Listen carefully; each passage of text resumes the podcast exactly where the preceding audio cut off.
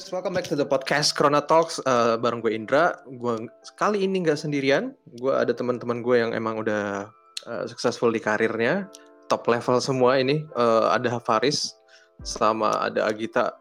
Ya nanti mereka akan kenalin diri masing-masing. Pertama mungkin Faris, uh, apa namanya memperkenalkan diri uh, dari mulai Iya, how, how did you guys start sampai akhirnya sekarang di top level? Silakan, Riz. Terima kasih Indra. Uh, selamat selamat pagi, siang, malam teman-teman. Nama saya Faris. Uh, saya mulai karir saya sebenarnya itu di Australia pada tahun 2007. Selesai sekolah langsung kerja di Australia. Saya kebetulan kerja di salah satu perusahaan FMCG terbesar di dunia yang bergerak di bidang tembakau. Um, saya di Australia itu um, selalu posisi techie sih, selalu posisi di mana uh, gue megang teknologi. Kebetulan bersyukur gue bisa megang teknologi namanya um, SAP. Hmm. Um, awalnya sih ya kayak mungkin kalau teman-teman megang yang pernah jadi programmer ya awalnya gue gue program coding. Uh, tapi seiring waktu dengan gue selalu menantang diri gue untuk making an impact, making a difference, creating value, uh, gue beranjak dari programmer jadi project manager sampai hmm. jadi kita sebut sampai mimpin sebuah unit global uh, namanya arsitektur um, dan semua kalau gue lihat itu karena kebetulan gue pas banget dapat manager yang selalu nantang gue untuk creating value sama creating impact jadi apa pun yang kita kerjakan sekecil apa pun itu harus creating sebuah dampak positif bagi bisnis um, hmm. harus creating value bagi bisnis. Dan setelah setelah gue um, naik dari perusahaan itu gue pindah ke perusahaan teknologi. Dan di perusahaan teknologi pun karena gue di posisi sales sama marketing itu juga sama. Fokus kita kan untuk menjual sebuah produk ke B2B apalagi ke klien. Kita harus menceritakan ke mereka tentang impact dan value yang akan mereka dapatkan. Nah, dua tahun itu um, di perusahaan tersebut uh, teknologi tersebut gue balik lagi ke perusahaan FMCG yang bergerak di bidang uh, tembakau juga. Dan sama ceritanya it's, a, it's about making impact and value. Mungkin gue tambahin sedikit juga karena makin tinggi lo di sebuah perusahaan kompensasinya berubah jadi udah mulai dapat saham kan Nah, hmm. di saat kompensasi lo sudah mulai ada komponen saham, itu sebenarnya sebuah trigger untuk kita mengubah cara berpikir, yaitu lo sudah harus berpikir seperti seorang shareholder atau pemilik perusahaan. Hmm. Dan yang harus dilihat adalah reward itu tidak diberikan ke mereka yang hanya mau diem duduk manis di belakang meja, meja jadi pegawai biasa. Tidak, itu diberikan kepada mereka yang driven. Exactly. Yang bi yang biasa kalau apa nanti mungkin kita bisa share kalau di startup itu adalah A players. Exactly. Mungkin itu itu sekedar itu sebelum ke lebih lanjut mungkin ke Agita. Ya, ya kalau gue bisa simpulin sih ya intinya uh, lu totally driven by impact terus uh, ya roles yang datang ke lu uh, dan ya akhirnya lu dapat promosi, dapat apa namanya uh, bigger responsibilities. Ya itu apa namanya berbanding lurus sama lo punya impact yang lo kasih ke perusahaan tempat lo uh, berkarir kan gitu kan. Hmm. Nah kalau kita gimana gitu? Nice. Ini kenalin diri dulu atau langsung? terserah, terserah. Iya, oke. Okay. Um, di kita sih, um, jadi memang sepanjang karir uh, ada di marketing kurang lebih. Um, dari mulai dari agency um, berdarah agency. uh, berdarah agency mulai ya karena uh, kata orang sih emang lo harus mulai karir lo di agency biar tahu. Iya sih gue setuju sih itu. Uh, tahu ini ya. Uh, lelah sih nah anyway uh, ya kerja di agency di awalnya dan um, abis itu karena ngelanjutin S2 jadi uh, gue sadar bahwa kalau kerja di agency agak sulit harus bisa ngebalance antara study dan uh, pekerjaan Mm, so mm. gue keluar habis itu dan move to um, one of a global market research company. Uh, dia fokusnya di uh, teknologi uh, researchnya. Terus mm. di sana sekitar lima tahun dan kemudian pindah ke sebuah uh, brand software uh, global juga. uh, business process ERP gitu ya. Hmm, Um, and then uh, itu juga sekitar lima, hampir lima tahun. Kemudian sempat uh, ke- kemudian dari situ saya pindah um, ke sebuah startup uh, startup yang cukup besar di Indonesia Raya ini. Um, tapi memang tidak lama, uh, singkat sekali bahkan bisa dikatakan. Green hanya startup ya. Di kawasan Blok M ya. ya gitu. Itu sekitar empat bulan gitu ya. Uh, the company is great gitu ya. Fortunate banget bisa part of uh, sebuah startup yang luar biasa. Tapi memang mungkin uh, kadang you just feel that eh, lo nggak fit gitu ya into the probably the culture the environment gitu ya tapi Hmm. um, it's a great company gitu ya Uh, but then terus kemudian sekarang saya pindah ke sebuah perusahaan cyber security software. Jadi balik lagi ke dunia Hmm. IT. So um, kurang lebih gue ngerasa kayaknya gue kayak balik ke alam gue aja gitu ya. See. karena um, jadi nggak begitu banyak yang berubah. So dan lebih cepat untuk adjust myself in this uh, the business and the environment, the culture gitu. I see. Mm-mm. So guys, yang baru aja ngomong itu adalah seorang country marketing manager guys. So basically dua orang ini dua orang ini adalah experts di marketing. Jadi kalau kalian nanti mau tanya-tanya, nanti sosial medianya gua gua gua taruh di apa namanya Iya. details ya. Lo add LinkedIn-nya semuanya, eh, Instagramnya, Jangan Instagram ya. Oh, jangan. Personal. Oke. Enggak, enggak, enggak. LinkedIn lah minimal ya kalau mau Yeah, tanya-tanya. kan. Yeah. Iya. Anyway guys, uh, speak about LinkedIn. Gua gua nggak tahu ini gue ya. Gue melihat LinkedIn ini adalah sebuah platform yang uh, sangat powerful untuk siapa pun yang bisa apa ya, bisa ambil kesempatan. Kenapa? Karena psikologinya orang masuk LinkedIn udah udah udah soal profesionalisme, ya kan. Nah, Hmm. yang gue lihat banyak orang lakukan belakangan ini adalah personal branding di LinkedIn dan termasuk gue gue udah bisa dibilang udah empat tahun gue melakukan personal branding di LinkedIn nah gue mau tahu perspektif kalian apa yang apa yang kalian pikirin eh, soal personal branding dulu deh kenapa sih orang mesti mesti personal branding nanti baru kita masuk ke channelnya mungkin LinkedIn salah satunya. Salah satu apa- kita mulai dulu. Kenapa orang mesti personal branding? Kalau lu kan berdua udah udah duduk di top level nih dan dan apa namanya gue yakin lo berdua punya perspektif juga terkait personal brand. Apakah ini perlu dan dan bagaimana orang harusnya eh, melakukannya gitu? Hmm. Kalau kalau mungkin aku bisa mulai ya. nah Aku, aku tuh mulai main LinkedIn itu waktu dia juga baru awal-awal pertama kali keluar kan.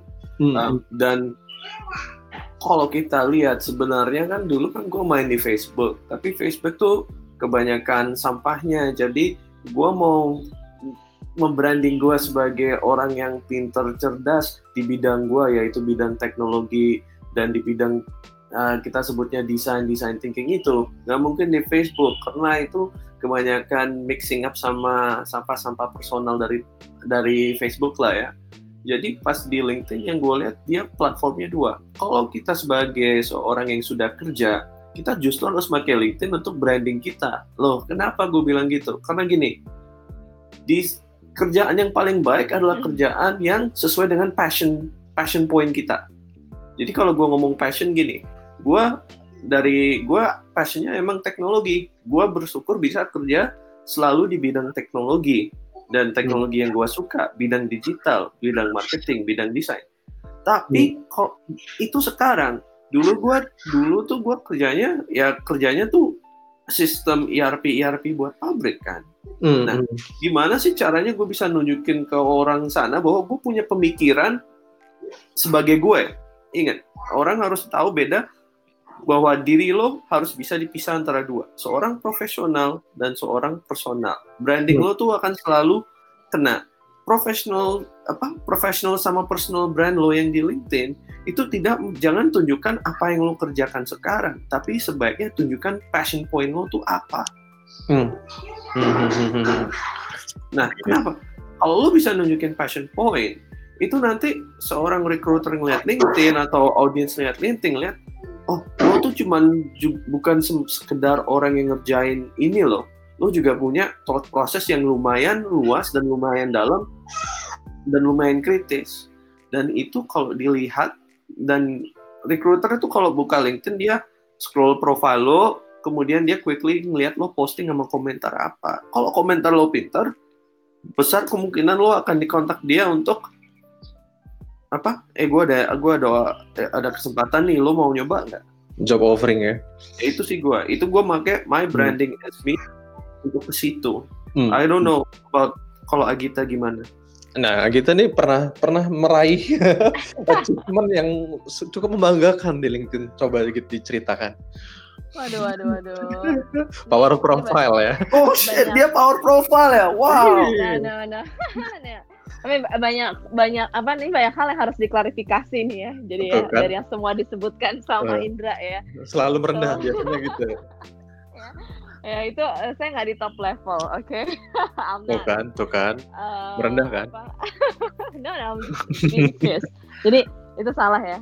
Tapi bahwa saya bersyukur dengan dengan dengan dengan dan saya eh, suka dengan apa yang saya kerjakan saat ini berada di function dan role yang eh, saya rasa saya apa eh, emang emang pengen dan dan suka dan pas dengan yang eh, saya minati gitu sih. Kurang lebih gitu ya, tapi bukan Hmm. top manajemen. Hmm, Ya, menuju lah ya, menuju. Didoakan loh. Iya, loh kayak Avi ya. Eh, Oke, so uh, oke tadi kan ngomong soal uh, apa namanya personal branding gitu ya. And there's something gue sih emang selalu passionate sih uh, sama hal itu gitu. Um, gini, pertama menurut gue kan oke channelnya banyak, sosial medianya banyak. Uh, kalau gue sih selalu ngerasa gini sih, uh, emang hal yang lu post di sosial media itu emang lu harus bertanggung jawab dengan apa pun yang yang lu post gitu ya. Dan dan menurut gue uh, apa namanya, uh, gue gak akan nyalahin orang maksudnya kayak oh lo uh, lu ngepostnya yang begini yang pamer dan sebagainya. Well sebenarnya emang sosial media itu tempat buat pamer kan gitu. Tapi pamernya mau apaan? Nah itu lo yang decide sebenarnya kan. Iya, iya, iya. ya lu yang lu mau mau show off apaan? Lu yang decide gitu kan. Dan kalau gue kadang kalau gue yang perlu gue diperhatikan mungkin ya uh, buat orang-orang atau misalnya based on experience gue lah yang gue ngerasa bahwa kita tuh sebenarnya sebelum main sosial media gitu kita harus sadar juga gini kayak lu tuh mau lu maunya dipotretnya sebagai apa ketika uh, lu berada di sosial media itu? Apakah uh, kebapaan, keibuan gitu. Kan kayak family banget gitu. Atau yang kayak anaknya hype banget nongkrong di mana-mana hari ini ada di ada di kafe ini besok ada di kafe itu gitu kan ya. Benar, atau lu benar. emang ap- ap- lu atau lu mau emang uh, jadi apa anak anak baik-baik gitu kan mungkin lagi di di pengajian atau di mana kan kan. That's that's up to you guys gitu kan. Eh, but then you just need to decide gitu sih. Maksud gue at the first place ini ya lu lu tahu lu mau buat apa dan kebetulan kan channel-channel itu kan banyak kan ya. Dan even kalau buat diri gue sendiri ya gue tuh sudah memplot sebenarnya. Gue mau kalau di Instagram tuh apa di Facebook apa dan di LinkedIn di LinkedIn tuh apa gitu ya. Eh dan apa namanya karena menurut gue ketika lu- itu kan lo harus responsible dengan apa yang lo post. Karena itu tadi karena lo nggak bisa menahan eh, apa lo nggak bisa eh, mengatur orang itu untuk melihat lo atau eh, atau punya opini tentang lo itu apa gitu loh that's the thing gitu loh. Lo nggak bisa ngatur orang-orang kan. Dan Hmm. ini tuh dan lo sendiri yang makanya harus manage gitu. Maksudnya memang karena memang kayak misalnya gue ngepost sesuatu it doesn't mean saya gue juga nggak suka nongkrong kan gitu. Tapi karena misalnya mungkin gue nggak siap dikatain sebagai anak nongkrong gitu kan ya udah gue nggak nggak ngepost eh, hal-hal yang berkaitan dengan itu misalnya. Kayak Hmm. Facebook eh, Facebook dan apa Instagram atau gue nggak begitu main di Twitter sih Eh, cuman yang aktif banget tuh gue sekarang Facebook Instagram sama LinkedIn lah ya. Oke Facebook karena teman-temannya udah mix banget. Di situ gue juga antara professional my friend terus teman-teman gue juga dari zaman-zaman bahula dari SD SMP SMA yang maybe they don't know me now gitu ya. Mereka nggak tahu gue tuh sekarang kayak gimana apa gitu. Dan gue aneh sih gue gue di situ gue juga nggak terlalu banyak ke post hal-hal misalnya nggak terlalu banyak ngepost sih atau kalaupun ngepost hal-hal yang emang emang emang emang generik aja gitu loh yang gitu ya. Jadi karena itu tadi karena menurut gue orangnya terlalu mix di dalam situ. Jadi gue nggak terlalu gue sendiri nggak terlalu berani untuk gue ya mungkin orang lain beda. Um, gue orangnya juga mungkin karena gue juga orangnya nggak mau terlalu banyak um, menem, apa me, me, me, apa mempost sesuatu kemudian banyak reaksi terjadi dari situ ya. Jadi gue nggak nggak suka terlalu banyak ngomong hal-hal yang sifatnya sensitif dalam Facebook. Karena range audiensnya terlalu lebar gitu ya dari yang dari ini jadi gue yang yang yang aman-aman aja kayak foto gue sama anak anak gue foto gue sama suami gue yang family banget gitu lah ya itu ada di Facebook Agree. biasanya Agree sih. and then and then uh, ketika gue masuk ke Instagram nah itu biasanya real gue tuh ada di Instagram gitu ya. Kalau pasti private ya Instagram enggak enggak gue open tapi Oke. gue open tapi but then that I be myself gitu lagian gue pikir siapa yang orang mau nyari gue sih Nanti kan nanti kan ada yang cari dari dari podcast ini. Nah kalau gue private semua. private semua ya Kecuali Nah, LinkedIn. so LinkedIn iya kecuali LinkedIn so Iya. I mean Instagram gue juga open sih tapi ya se, se gue itu tadi balik lagi gue juga bukan orang yang emang gue juga bukan tipe orang yang terlalu kontroversial atau gimana sih jadi biasa-biasa aja sebenarnya jadi memang daily gue juga boring sih orang juga nggak gue nggak se hype at selebgram kan ya jadi maksudnya mungkin gue post apa juga nggak ada impact ke mereka. Bahkan ya gue mungkin kalau jadi diri gue banget yang nggak terlalu mikir apa ya itu sih gue Instagram sih. Ya Iya. Insta story Insta story gue lumayan banyak. And then LinkedIn. LinkedIn itu apa ya? Eh gue oke yang tadi lo bilang ya yang gue dapat apa? Achievement. Eh, itu tahun 2005 mungkin gue ceritain lah ya maksudnya gue juga nggak pernah expect atau memang target untuk dapetin hal itu itu bener-bener random aja gitu ya. Jadi gue kenal LinkedIn tuh gue rasa back in 2013 is it 14 something like that around itu dan itu waktu itu pas gue kerja di market research company itu gitu kan. And, and waktu itu kan gue jadi marketing. Dan market research ini tuh mm, kan sering ngeluarin data. Misalnya kayak eh, bagaimana eh, CIO harus eh, apa namanya melakukan digital transformasi. Kayak gitu-gitu lah topiknya ya. Gimana cloud compute cloud computing itu impacted to your something like that. Dan kayak gitu-gitu lah topiknya. So dan gue harus undang tuh orang-orang yang kayak relevan kan. Kayak CIO misalnya IT director kayak gitu-gitu kan. Nah waktu itu database-nya tuh masih sangat limited gitu Nah, jadi waktu tahun 2013-2014 itu gue tuh sangat aktif untuk untuk cari nih CIO CIO ini nih IT IT ini dan gue invite them through email. Ya. Terus gue banyak ikut ke banyak grup-grup yang kayak CIO group, IT infrastructure kayak gitu-gitu loh, grup atau orang-orang yang lagi ini di big data cloud kayak gitu-gitu loh. Jadi gue ikutin lah semua di grup itu. And then every time gue punya event atau every time gue ada report, latest report yang terkait hal itu, gue akan publish tuh di situ, LinkedIn ya. I see. yang di grup-grup itu gitu kan. So basically you have content lah ya. Iya. Dan eh, eh, bener-bener buat cari kontak buat gue. Awalnya tuh buat cari kontak kalau buat gue karena I need to invite the the right people into our e- event gitu back then di di event yang pada saat itu. Nah itu jadi aktifnya tuh di situ kan. Terus kayak sering banget emailinnya, Dear Pak ini, wow, we would like like uh, kita mau invite you for this CIO Hmm. breakfast briefing, what whatever like kayak gitu-gitu. Eh tiba-tiba 2015 gue kontak sama orang LinkedIn, terus mereka bilang ternyata, oh ya you are wow, apa di, uh, masuk ke top 10 uh, apa sih uh, the most engaged marketers in Indonesia gitu kan. Terus mereka bilang kayak, hah? Oh apa tuh gitu kan. I Terus see. gue nggak tahu kriterianya dan dia bilang bahwa kriterianya itu adalah itu tadi aktif di intinya aktif menggunakan eh, Platformnya gitu ya. platformnya di LinkedIn ya kurang lebih kayak gitu so ya Iya, dan iya. gue dapet itulah and ya terus mereka ngeluarin rilis terkait hal itu ya but then it's on the third- 2015 Oh. ya gitulah kurang lebih Iya. untuk Gua gua ya itu tadi LinkedIn is the, the the right platform lah untuk personal branding. Nah, questionsnya adalah gini kan kalau gue kan perspektifnya entrepreneurship, gue ngelakuin uh, LinkedIn personal branding karena gue juga ada tujuan untuk nge-branding company gue. Ya. Gue mau tahu kan kalian ini profesional. Uh, im- uh, LinkedIn kalian ngelakuin uh, personal branding LinkedIn ini berimpact nggak sama karir kalian dan sejauh mana impactnya? Gede banget sih. Karena gini, untuk teman-teman di luar sana, itu job market yang paling bagus itu bukan job market yang kadang itu yang kita bisa baca di job street atau bahkan di LinkedIn jobs. Bukan itu yang kita kejar. Yang Ya. kita kejar adalah job market tersembunyi apalagi kalau kita udah mau ngomongin senior positions yang pada dasarnya itu hanya bisa kita dapatkan lewat networking dan kenalan dengan orang yang benar. Exactly. yang suka gue lihat Ra, apalagi untuk teman-teman yang masih yang profesional atau baru lulus kuliah jangan pakai mindset lo main Facebook sama Twitter ke LinkedIn. Itu nggak akan ngasih lo pekerjaan. Itu gue hari ini baru ngepost tentang itu. Kenapa yang suka gue lihat tuh apa sekarang ada ada istilah baru tuh LinkedIn celebrity Hmm. Hmm. tapi LinkedIn celebrity rata-rata itu mereka itu memang pada dasarnya juga konsultan. Mereka memang karirnya berdasarkan membantu orang ya. Wajar dong kayak lu Dra bahwa mereka akan posting tentang tentang hal-hal yang akan bantu mereka dapat klien, entah itu ngasih corporate training atau job offer atau apa. Hmm. Tapi kalau yeah. lu adalah di bidang pekerjaan atau sedang mencari kerja, the last thing you want to do is say, gue butuh kerjaan nih, atau gila proses recruitment ini nggak bagus, terus dia tagging, power profile power profile. Nah termasuk di situ misalkan teman apa? Net Pak Mas Peter Fabian dan lain-lain. That's the last thing you want to do. Mau tahu nggak kenapa?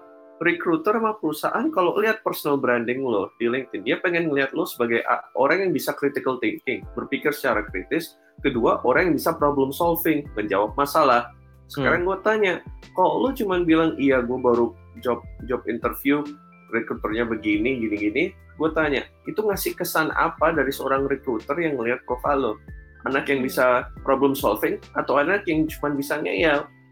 Sekarang bayangkan anak yang ngeyel kalau masuk dunia kerja jadinya seperti apa? Mm-hmm. jadi posting itu harus adalah tentang ya kalau lo mau posting tentang covid ya lo beri analisa lo kasih critical thinking lo berikan perspektif yang berbeda. Itu gue dan itu juga membantu beberapa kali gue diberi tawaran walaupun gue nggak ambil karena gue bilang um, not my thing atau bukan. Tapi yang bikin mereka gue tanya what got you interested? Your profile sama beberapa postingan lo tentang desain design thinking experience design user experience kayak gitu. I see.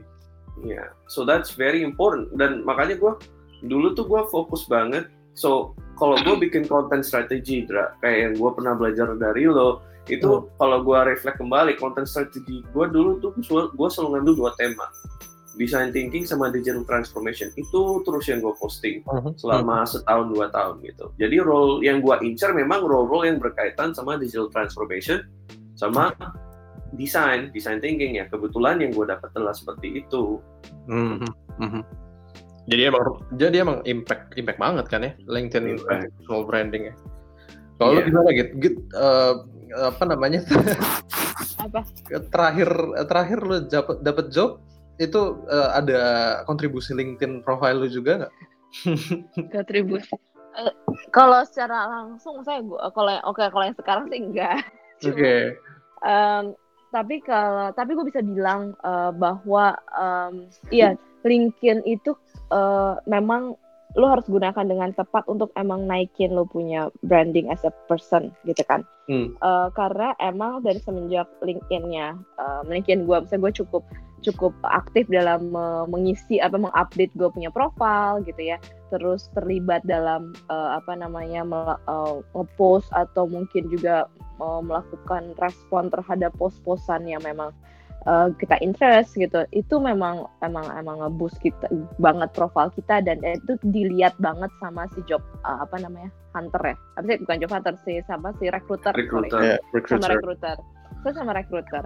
Jadi memang uh, alhamdulillah maksudnya kalau gue so far sih um, ada, ada banyak res, banyak lagi. Maksudnya ada beberapa rek recruiter yang memang uh, ngonteknya tuh dari LinkedIn gitu. Hmm. mereka tahu dari LinkedIn. Mereka uh, apa message ke LinkedIn gitu ya kalau misalnya ada job um, apa vocation apa namanya job apa? Offering job, offering. Offering sorry job uh, offering.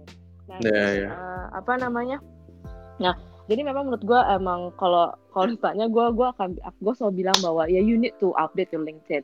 You hmm. need like that's a must gitu. Yeah. once lo bikin account lo jangan diemin lo harus update at least lo kalau nggak ngepost but just update your LinkedIn yeah. like you, you you have your the, apa the latest information about yourself yeah. lo lagi kerja di mana lo yeah. apa that, that's itu kayak udah mas aja lah gitu karena kalau karena itu tadi karena menurut gue nih semua rekruter sekarang ya uh, eh, gue rasa mereka tuh emang eh, perginya ke LinkedIn sih buat nyari karena iya. mereka kan punya target kan mereka punya punya KPI gitu ya hmm. nah mereka dan LinkedIn emang apa namanya platform yang pasti mereka tuju kemudian mereka search lah di situ gitu kan ya hmm. yang hmm. relevan relevan dan sebagainya gitu dan maksudnya kita nggak mau miss di bagian itu gitu kan bah, hmm. tapi kayak itu bagian daripada lu dapat opportunity untuk pekerjaan tapi di hmm. luar daripada itu kan gue rasa it, ini sangat penting untuk even kalau ketika lo tidak berpikir untuk uh, mencari pekerjaan gitu ya you Hmm. just love what you do gitu right now gitu kan Hmm. tapi dan you need to show that kan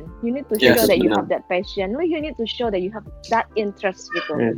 dan at the same time you apa namanya it, dan itu adalah hal menurut gue yang yang yang penting untuk lakukan di, di LinkedIn gitu Iya. dan maksudnya even gue agak against bukan against sih gue juga nggak misalnya gue nih bekerja di suatu, suatu perusahaan sekarang kan ya of course gue uh, gue yang lakukan adalah marketing. Dan tentunya gue harus memarketkan produk atau yang, yang service yang di di yang kantor gue punya gitu kan. Tapi gue pun tidak mengencourage menurut gue ini menurut gue ya panen. Gue pun nggak mengencourage bahwa gue kayak tiap hari gue ngepost tentang si produknya gue gitu. No and that's not become authentic gitu loh. Hmm. gitu nggak Yes. jadi lu gitu. Hmm? no nggak bisa lo kayak gitu. Gue nggak bisa tiap hari ngomong oh produk gue bagus karena ABC no cannot. Yeah. no, cannot. There's a, there's a different uh, ya apa namanya jelas banget between branding dan selling kan. exactly If you do Ya, personal branding don't sell. Intinya ya gitu. ya and then yang itu yang gue kadang sadar bahwa okay you you you being so active in LinkedIn but then what you you do itu cuman ngepost tentang your product and that's not itu itu bukan kayak Iya. gitu menurut gue sih Karena lo dari angle social sellingnya kan ya. Iya, iya, iya, exactly gitu. I think, I think, uh, karena at the end of the day you just need being authentic. Karena kan nanti kan lo bisa pindah misalnya pekerjaannya kan. Right. Tapi hal yang lo harus bisa balance antara lo ngepost tentang tentang uh, produk ya atau company yang lo sekarang bekerja dan kemudian memberikan thoughts your kayak your personal thoughts tentang itu misalnya kayak gue kenapa cyber security itu penting? Karena pasti di dalam diri lo lo tahu kan bahwa cyber security itu penting gitu kan? Misalnya gitu kan di, di- dalam diri Ya. gue dan itu harusnya thought itu yang gue sampaikan kemudian disupport dengan apa pun yang uh, mungkin uh, aset yang gue punya dari company gue nah kedua lu nggak mungkin kayak gue nggak mungkin hidup gue juga cuma tentang cyber security.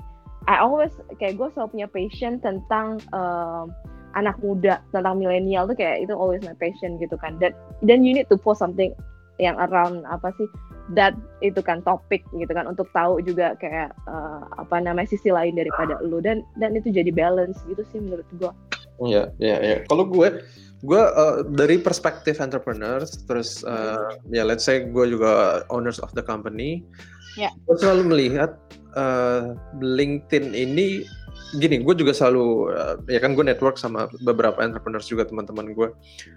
Memang LinkedIn ini di kalau di perspektifnya entrepreneurs dan owners biasanya dijadikan apa ya talent scouting gitu. Jadi Ya. kadang-kadang kalau di istilah kita di business owners atau entrepreneurs ada istilahnya talent bajak-bajakan talents. Hmm.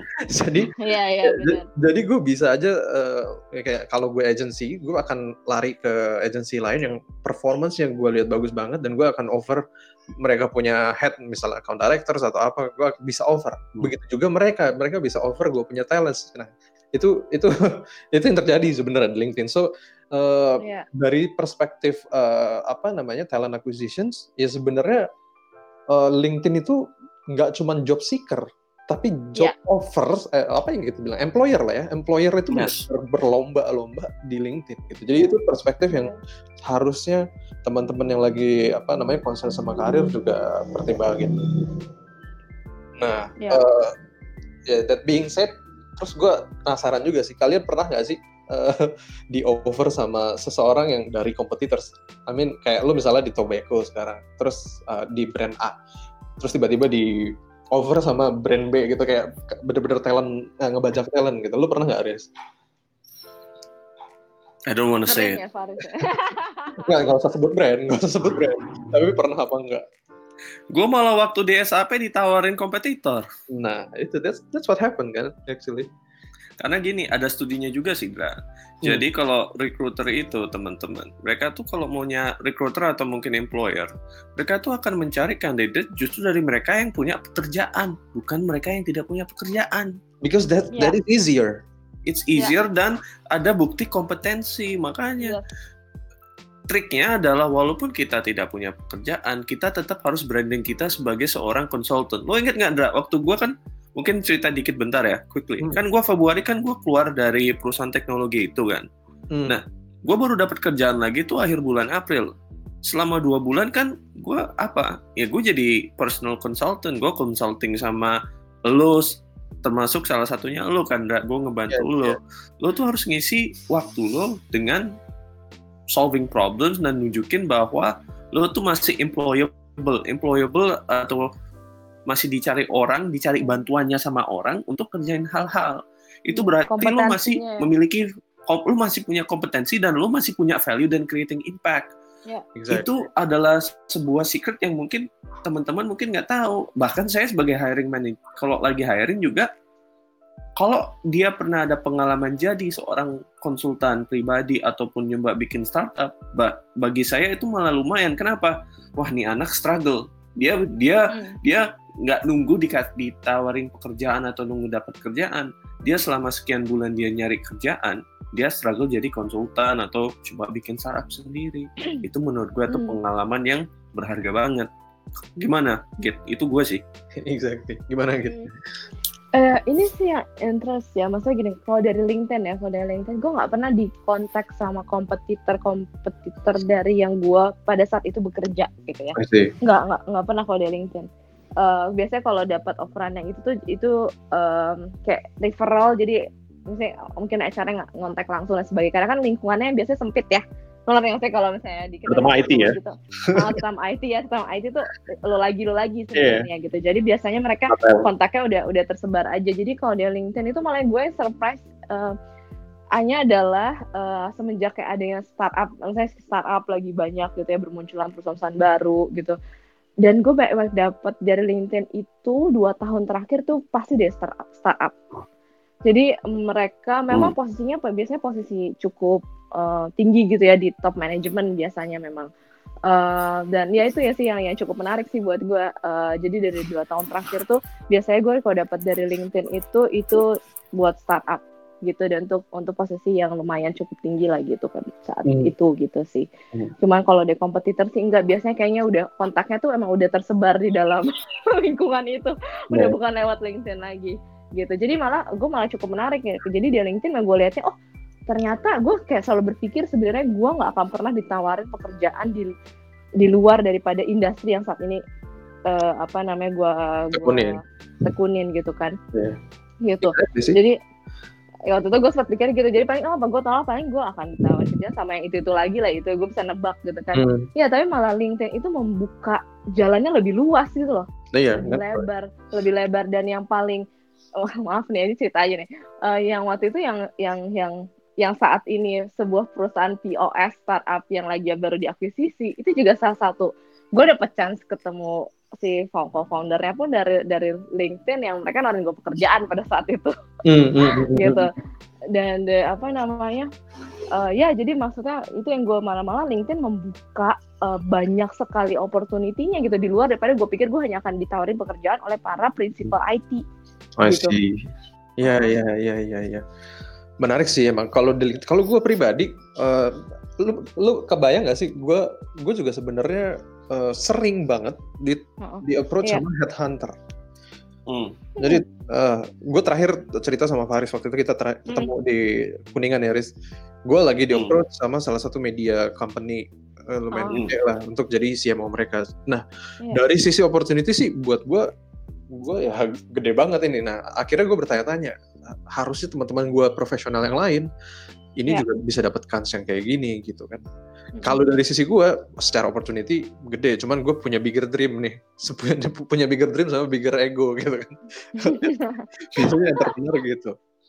Nah, Iya, iya. eh ya itu tadi headhunter saling saling apa namanya saling berkompetisi dapetin talent yang bagus gitu kan di LinkedIn itu sebabnya ya balik lagi tadi ke case eh, personal branding gitu jadi banyak banyak orang yang kayak gue bikin vlog gue gue ngajarin gue saranin lah orang untuk melakukan personal branding terus tiba-tiba ada yang komen "Eh, personal branding tuh kayak ini kayak menyombong-nyombongkan diri ya kan bagi No. bagi- iya ini, ini no, ini pendapat No. market kan no. pendapat Iya. seorang lah di di di vlog gue gue bilang gitu Karena terus ini, eh, ya. Akhirnya gue gini gue gue balikin oke lah kita nggak usah pakai kata personal branding tapi kita pakai kata membangun reputasi that's actually the similar similar thing Iya, iya. tapi Iya, tapi iya. apa sentimen muatan kata-katanya berbeda banget gitu kan barulah mereka Iya. paham karena itu sih mungkin karena mereka kebanyakan ngelihat influencer ya kalau di Instagram Bener. sama apa itu itu personal branding karena mereka juga harus ngelakuin itu kan untuk bisa dapat kerjaan untuk dapat apa posting konten karena kan kita juga ya. karena kan di industri gua di industri rokok gitu kan kita juga kerja bareng influencer juga di Iya. software kita juga gitu Um, Iya. tapi pada intinya toh menurut lo mereka ditawarin kerjaan-kerjaan tuh jadi content creator itu dari mana karena memang mereka ada personal branding ya kebetulan mereka udah milih satu bidang dan mereka tekuni bidang itu ya Iya. kalau contoh ada yang menekuni sneakers sneakers banget ya kita pakai mindset yang sama tapi terapkanlah itu di professional work kita maksud gue gini kalau kita ada di bidang marketing di profesionalnya ya postingan kita di LinkedIn adalah tentang apa sih uh, tren marketing yang ada dan gimana itu bisa membuat change di iklim marketing Indonesia. Gimana ya apa bagaimana sih kita bisa mentransform dari traditional marketing eh, apa organisasi yang sangat ketat dengan planning ya, yang sangat ketat dengan planning dan matrix-matrix yang sifatnya itu kalau di di gua di di gua itu sangat vanity. Hmm. nggak nggak impactful matrix untuk jadi mengadop cara marketing teman-teman digital di mana it's fast, it's quick, media planning aja kalau digital kan nggak nggak nggak dipikirin lebih dari sebulan dua bulan tiga bulan kan kalau traditional Ya. marketing plan kan bisa lama banget how you're going to implement that di kantor lo sekarang misalkan atau kalau lo ada kesempatan inilah cara gua akan implement jadi lo Ya. nunjukin lo punya visi Exactly. gitu Iya iya iya. Ya begitu di, di Indonesia kadang-kadang banyak orang eh, mungkin culture juga kali ya bahwa di Indonesia harus eh, low profile ya kan, terus eh, jangan suka mengganggu orang ya kayak gitu-gitu. Iya, iya. kan? Karena gue punya pengalaman menarik. Ini gue job offering pernah gue ngelakuin job offering di LinkedIn. Gue post eh, waktu itu gue cari UI UX designers. Network gue ada sekitar 25.000 ribu di LinkedIn dan Oh. yang lihat postingan gue saat itu ada sekitar 7.000 orang. Oke. Ya. Nah, menariknya adalah 80% itu orang Indonesia network gua dan ada 10%-nya lagi eh, di luar Indonesia dan Iya. entah kenapa banyak juga orang India yang connect sama gue di LinkedIn. Dan, dan surprisingly yang ngelamar itu banyak orang India. Yang nge-approach gua, yang Ah. nge-DM gua, yang langsung ngirim CV, yang langsung ngirim Iya, portfolio, itu banyak orang India. Surprisingly. Terus gue langsung berkesimpulan bahwa ya orang Indonesia mungkin ya karena culture jadi yang persepsi-persepsi bahwa orang tuh takut komen lah di dia kan di di sebuah postingan yang apa namanya job offering atau eh, takut DM seseorang yang apa top level segala macam Iya. itu menurut gue jadi eh, apa ya eh, kendala buat mereka Iya.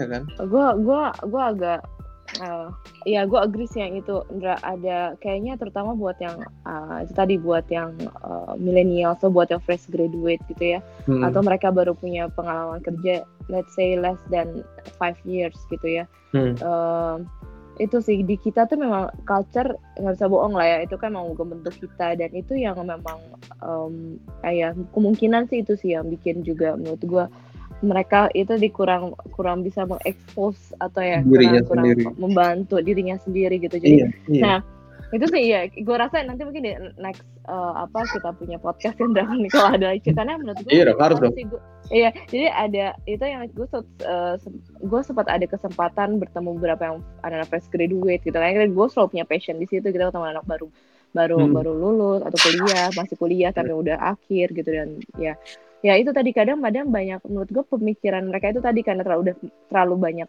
ketakutan gitu ya. Jadi Iya, kalau iya. sorry ya ini agak-agak melenceng dikit tapi mungkin ada, ada sedikit ketakutan.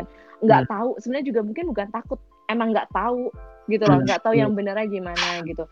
Dan dan dan itu tadi apa namanya itu yang yang mungkin eh, mungkin next eh, apa podcastnya. Ada harusnya podcast kayak gini ngebantu ya jadi buat yang di sana. Ya yang yang, yang, yang, eh, pada dengerin eh, mudah- mudah-mudahan sih ini bisa ngebantu bahwa ya nggak nggak perlu takut gitu kan.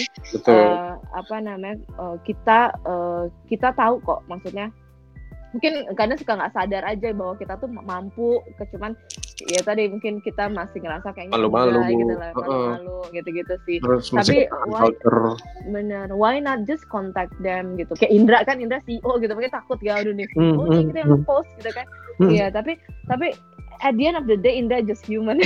Exactly. All the all, all the C level tuh cuman human. Kita juga nggak kontak mereka dengan uh, yang apa kata-kata yang kasar gitu kan nggak ini kan pasti kita kontak mereka dengan dengan baik dan sebagainya kalau baik ya hmm. pasti diresponnya dengan baik dan hmm. kalaupun nggak direspon ya nggak usah kecil hati gitu hmm. karena kalau udah si level pasti mereka yang berimanya juga banyak gitu kan iya gitu benar kan. benar benar benar jadi, jadi ini cuman keep trying aja gitu betul iya so. tips dari gue mungkin ya sebelum kita mengakhiri mungkin nanti kalau lo ada yang mau ditambahin oh. silakan yeah. uh, tips dari gue sih buat teman-teman yang emang lagi mau mulai berkarir atau emang lagi cari karir path yang baru di LinkedIn itu sangat powerful. Dan uh, apa namanya sangat beruntung lah hidup di zaman ada LinkedIn. Karena lu bayangin zaman dulu nggak ada LinkedIn lu gimana caranya ngerit seorang CEO atau gimana lu cara ngerit seorang apa namanya uh, hiring manager. Sekarang lu ada LinkedIn lu connect aja sama hiring manager tinggal lu istilahnya uh, eh, DM atau japri bahasa yeah. standarnya.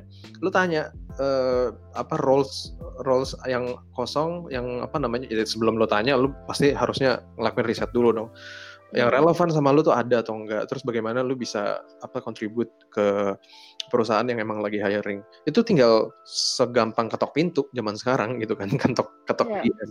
so uh, tips gue adalah ya lu connect sama orang-orang yang menurut lu relevan sama industri lu dan uh, lu riset uh, dalam uh, tentang apa namanya perusahaan yang lagi lu tuju, lu connect sama HR manajernya atau CEO-nya bahkan siapa pun. Hmm. Habis itu lu attack aja udah langsung DM. Kemungkinan uh, uh, saran gue nggak itu sih. Itu enggak. ini ini dari perspektif gue ya. Uh. Karena gini, uh, gue sebagai sebagai owner gitu, kadang-kadang juga ngelihat orang yang, wih nekat juga nih gitu. Yeah.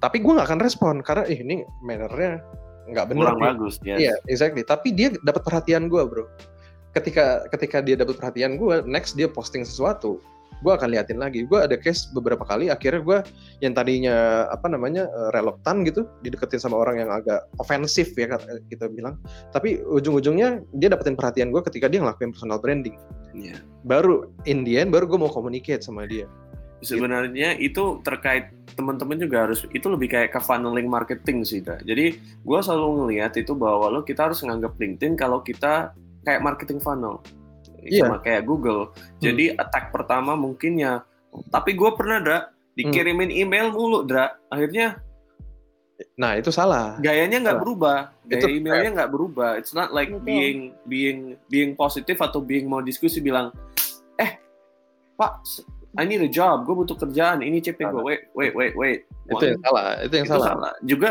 mau ngingetin teman-teman, jangan habis selesai dengerin Indra ngomong langsung attack gitu nggak ada nah. ilmunya nah. juga yes. there's a way ada ilmunya juga Iya, lu teknik copywriting yang yang bagus gini. Kalau lu datang ke seseorang dan lu uh, datang dengan cara yang sama dan justru apa namanya nggak nggak in a good manner ya lu pasti di nggak nggak akan diacuhin gitu nggak akan hmm. ditanggapin. Tapi kalau lu punya creativity atau lu punya sesuatu yang unik yang ternyata dari situ lu bisa dapetin perhatian why not untuk lu go ahead? Maksud gue gitu jadi lu mesti berani tapi lu juga pakai otak gitu loh. Iya yeah, gitu. iya iya jangan uh, yang, yang kebanyakan terjadi kan yang yang tadi. Orang sebenarnya punya otak cuman nggak ada nggak ada yang berani. Intinya gitu. Yang approach gue justru orang orang India yang tadi gue share orang India tuh banyak banget langsung uh, nge-approach gue yeah. mereka langsung share mereka portfolio kayak gimana mereka udah bikin apa segala macam. Itu yang maksud gue wah ini uh, harusnya orang Indonesia kayak gini. Iya. gitu. setuju gue itu itu sih paling yeah. dari gue kalau dari lo ada lagi atau kita wrap up aja ya sih ya paling tambahin dikit aja bahwa benar uh, maksudnya uh, gue setuju bahwa kan uh, channelnya makin luas kita hidup di dunia apa namanya yang digital ini. Jadi sebenarnya harusnya pintunya tuh menuju Roma lebih banyak lagi gitu kan ya. Betul. Um, nah uh, tapi memang tetap bahwa uh, ada uh, ada apa ya uh, ada guidance-nya gitu ya. Ada hmm. ada ada tata keramanya atau ada ada hal-hal juga yang perlu diperhatikan lainnya hmm, gitu. Hmm. Ya, nah itu yang juga mungkin buat teman-teman itu yang juga perlu diperhatikan bahwa ada etikanya gitu kan ya. Hmm, nah itu yang yang yang yang yang nanti ada mungkin another session ngomongin hal itu gitu. Tapi bahwa mungkin sesi hari ini kan lebih ngomong bahwa bahwa channel ini banyak gitu ya gitu dan bahwa uh, anda punya banyak kesempatan gitu ada dengan banyaknya channel yang terbuka ini kesempatan juga cukup besar sebenarnya tapi sekarang sekarang kemudian PR-nya adalah how-nya gitu kan ya gimana nya itu yang mungkin nanti next sesi kita atau itu yang perlu dipel yang perlu kita obrolin lagi gitu. Oke, okay. dari Faris sudah udah apa namanya? Udah ada yang mau ditambahin lagi, Bro? I'm okay sih, just watch out again. yeah. Watch out aja sih kalau gua. Uh. Don't try to be a celebgram on LinkedIn. Kecuali lo punya bisnis usaha sendiri kayak lo, Dra. That's the only time lo ber, lo boleh jadi selebgram. Yeah, if you if you're a yeah, if you're a job seeker atau lo even your apa manager or every, even then gitu loh hmm. don't be a ya selebgram maksud gue ya kayak menyombongkan diri atau don't try to be a selebgram yeah. on LinkedIn just Profit just give, just add value just give advice you know and yeah. jangan ngukur dari engagementnya tuh ah gila post view gue tuh cuma segini hmm. if you're looking for a job engagement metric yang paling lo cari adalah berapa banyak recruiter yang udah reach out ke gue ke LinkedIn. That's the only thing that matters. Hmm, hmm. Yeah.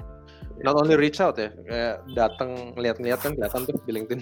Iya. Yeah. Because who filled my profile. Yeah, yeah. Oke okay, guys, uh, I think it's it's uh, good discuss with you guys, uh, profesional semuanya yang yang udah udah proof lah uh, dari sisi karir. Mudah-mudahan ini bermanfaat buat teman-teman yang lagi berkarir dan lagi planning uh, mau berkarir di mana dan cari kerjanya di mana gitu kan. Uh, that's that being said ya udah kita uh, podcast kali ini kita sudahi. Kalau teman-teman ada yang mau okay. ditanyain, terima uh, kasih. Ya silakan you, ya. silakan reach out ke Faris, ke Agit nanti nanti LinkedIn profile-nya akan gua apa namanya akan gua cantumin di apa di ini di podcast description-nya nanti ada. Terus okay. uh, kalau lo mau mau tahu tentang uh, Corona, lo bisa hubungin apa namanya atau lo kunjungin website kita aja www.corona.co.id. Um, thank you Faris, thank you Gita. Thank you Indra. Next time thank kita, you Indra. Thank kita you Faris. Arrange lagi. Mudah-mudahan berpuasa. Ya, yeah, selamat, ya, berpuasa. Thank you guys. thank you guys. Stay safe, stay healthy. Yep. Okay guys, see you see you later. Bye bye.